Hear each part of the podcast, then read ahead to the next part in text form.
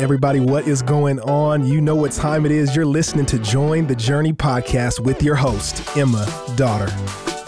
Thanks for joining. Today we are in 1 Samuel 2, but before we jump in, I have, ironically, two announcements for us. Number one, new guided journals are here. If you've been following along in a journal, you are definitely out of pages. So we are putting that link in the episode description.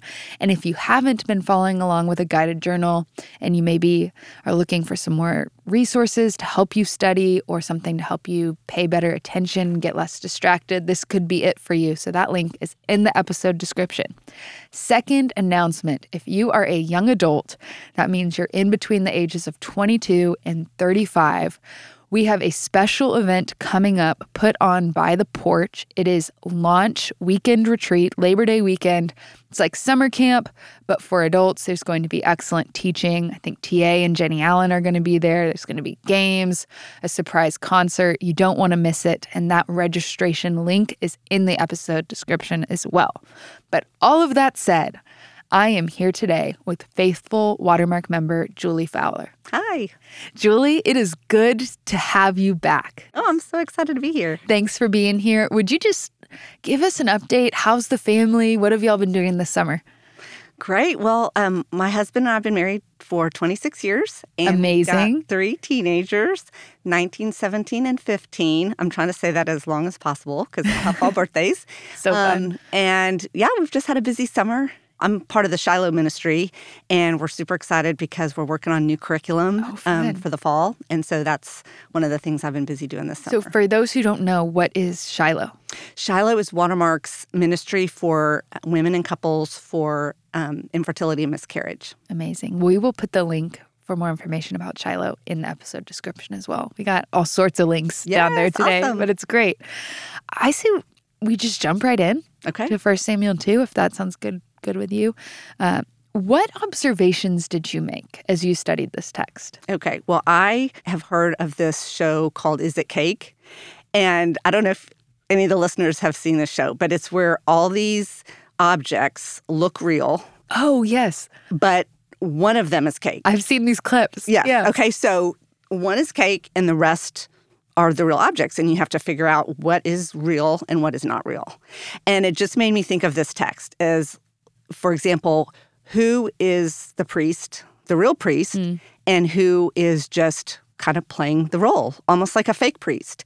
And then turning it to myself, am I living like a true priest, a faithful mm. priest? So that's kind of the context that I like looking at this because I feel like this whole chapter is a big contrast. Yes. Um, it's a contrast between Hannah and Eli's sons, and mm. then it's also a contrast between Eli's sons and Samuel. But I would love to focus mainly on the contrast between Hannah and Eli's sons. Amazing. Let's do it. So what what do you see in Hannah?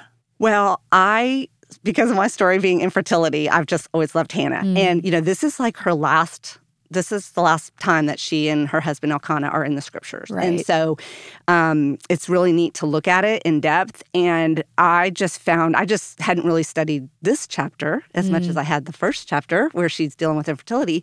So this was just a real gift to me to zero in on this chapter. Mm. And I just love that. And I'm so challenged by the fact that she's giving an amazing song of praise for the first 10 chapter for the first 10 verses coming off of surrendering hmm. Samuel who she had prayed for and she doesn't give this song of praise right after she gets Samuel. It's actually when she's giving him back. Hmm. And that's amazing to me. That is amazing. And one of the things I love too is just in her song, we can, or her prayer, we can just go through and see all the characteristics of God, and we can see that she knows the Lord. She says, "My heart rejoices in the Lord; my mouth boasts," and she names a lot of character qualities of Him. She says. He's personal because she calls him mine. Mm-hmm. He's a deliverer. He's holy. She says, There's no one holy like the Lord. There's no one besides you. There's no rock like our God. She talks about um, his omniscience, for the Lord is a God who knows. Um, he's a judge. It says, by him deeds are weighted. And she talks later, the Lord brings death and makes alive. He brings down to the grave and raises up, just showing his mm-hmm. power and his strength. And I mean, what a testimony where Absolutely. she's she's received something from the Lord, Samuel after years and years, and she gives him over. And then instead of poor me, or no, I want him back, or I fighting, waited so long for this. exactly. Um, and and this is how you, you know, I've already been through enough. I mean, sometimes you know, Yeah. I think, gosh, you know, haven't haven't Haven't we been haven't through we enough? been through enough or whatever? And yet she gives them over to the Lord, and then her heart is full of praise Mm. and testimony to who God is.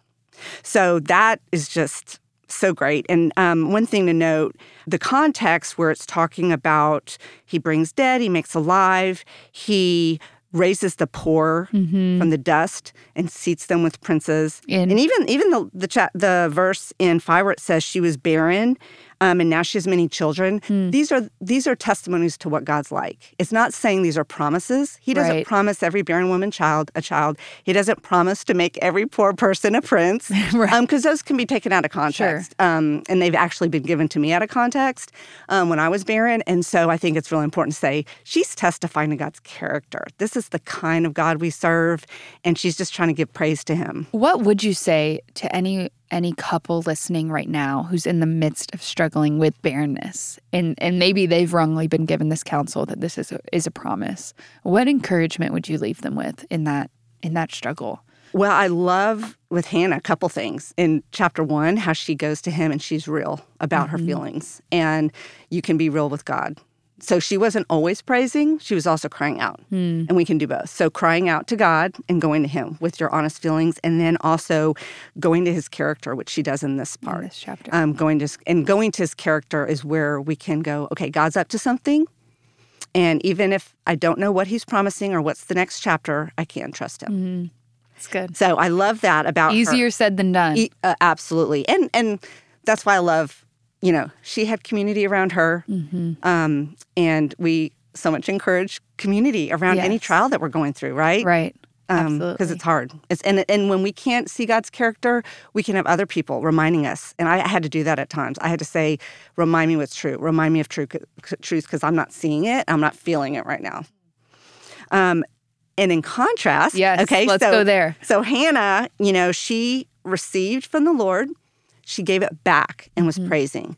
In contrast, Eli's sons, Hophni and Phineas, they were in this priestly household. They had a role to play, and they were actually provided for with what they were given as part of the sacrifices. Right. Because they were priests. hmm And so they were supposed to take a certain part that was for them. God says, This is your part, but then I'm going to have this part, and I'm going to have all of the fat, and I'm going to have um, these sacrifices are just for me. Right. But they were already switching that out and changing it by saying, we're putting the fork in and we're going to get out whatever we want. And then they went even beyond that of saying, no, don't even boil it. We're taking it now. And if you don't, we want it raw.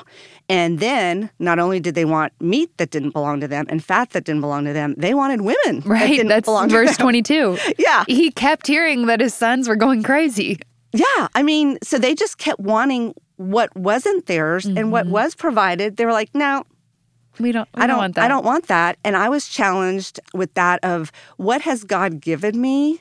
What has been it- where like um, in verse 29 it says, "Why do you scorn my sacrifice and offering that I prescribed for my dwelling? Hmm. Why do you scorn what I've given you or want more or want what she has instead of what I've given you?" And so that was a challenge to me personally. Mm-hmm. And they were given a couple warnings like even by the um, the the people who were dealing with the sacrifices, they were like, "Hey, no, wait, wait a little bit," and they're like, "No, we'll take it if you won't give it." And then Eli scolded them, and they still They still did what was did wrong. not. And so then God's like, "That's it. There's no more chances." And God gives us lots of chances, but there will be a last chance. And they didn't repent. We've been told that we're faithful priests in First Peter 2 9 says, You are a chosen people. And it's talking about us. We are a chosen people, royal priesthood, a holy nation, a people belonging to God, that we may declare the praises of him who called you out of darkness into his wonderful light. We get to be the royal priesthood that, like Hannah did, we can mm-hmm. testify to God's goodness, we can receive what he's given us and testify and point other people to Christ, or we can disregard it, say it's not enough and want totally and sin against others. I know we're we're out of time, but I want to let us go a couple minutes longer because that raises um, for us as believers today. If I look at verse 25, there's this note about we can sin against man and we can sin against God. What do you do with that? We're the priesthood of believers, but just like Eli's sons, we too can make those bad choices. How do you understand this this verse here? It, it reads, If someone sins against a man, God will mediate for him. But if someone sins against the Lord, who can intercede for him? I'm so glad you brought that verse up. I love that verse mm. because it sounds like a bad news verse mm-hmm. when you mm-hmm. first read it. But who will intercede for him if he sins against God? Are you out of luck? I know that's what it sounds like. Cause, but the reality is, is when we sin against in any way, we are sinning against God. And um, actually, in, in, Samuel, in 1 Samuel 12, even Samuel says, um, Far be it from me that I would sin against the Lord by failing to pray for you. Mm-hmm. So, hmm. even not praying for someone, um, Samuel's saying, I would be sinning against the Lord. But it's saying, like, oh, well, gosh, if we sin against the Lord, well, then who's going to help? Because God is the, also the judge. And if we sin against the judge, well, then there's no one to come rescue us. Right. But then we have the good news, which is so awesome. Um, Hebrews 7 24. But because Jesus lives forever, he is a permanent priesthood. Therefore, he is able to save completely those who come to God through him because he always lives to intercede for them. So the answer here, who will intercede for them? Well, it's Jesus. Thank goodness. And Great um, news. they they had the opportunity to repent, but they didn't. So then the question is for me today is like, okay, so am I going to repent of mm. the things mm. that I'm guilty of, and am I going to trust in Jesus for that intercession? Yeah, that final payment that He made. That's good. We need that reminder every day. Yes, for our salvation, but continually as we fall short. Julie, great observations great demonstration, really, of good Bible study method with the compare and contrast. I love it. Thank you for being here. Thank you. You're welcome. And as always, I'm so glad we're all on this journey reading the Bible together. Hey, we want to thank you for listening and we hope you enjoyed the episode. Did you know that you can help support Join the Journey by rating and reviewing this podcast? And if you're willing, we'd love it if you subscribe, because the more you download, the easier it will be for new friends to find the podcast.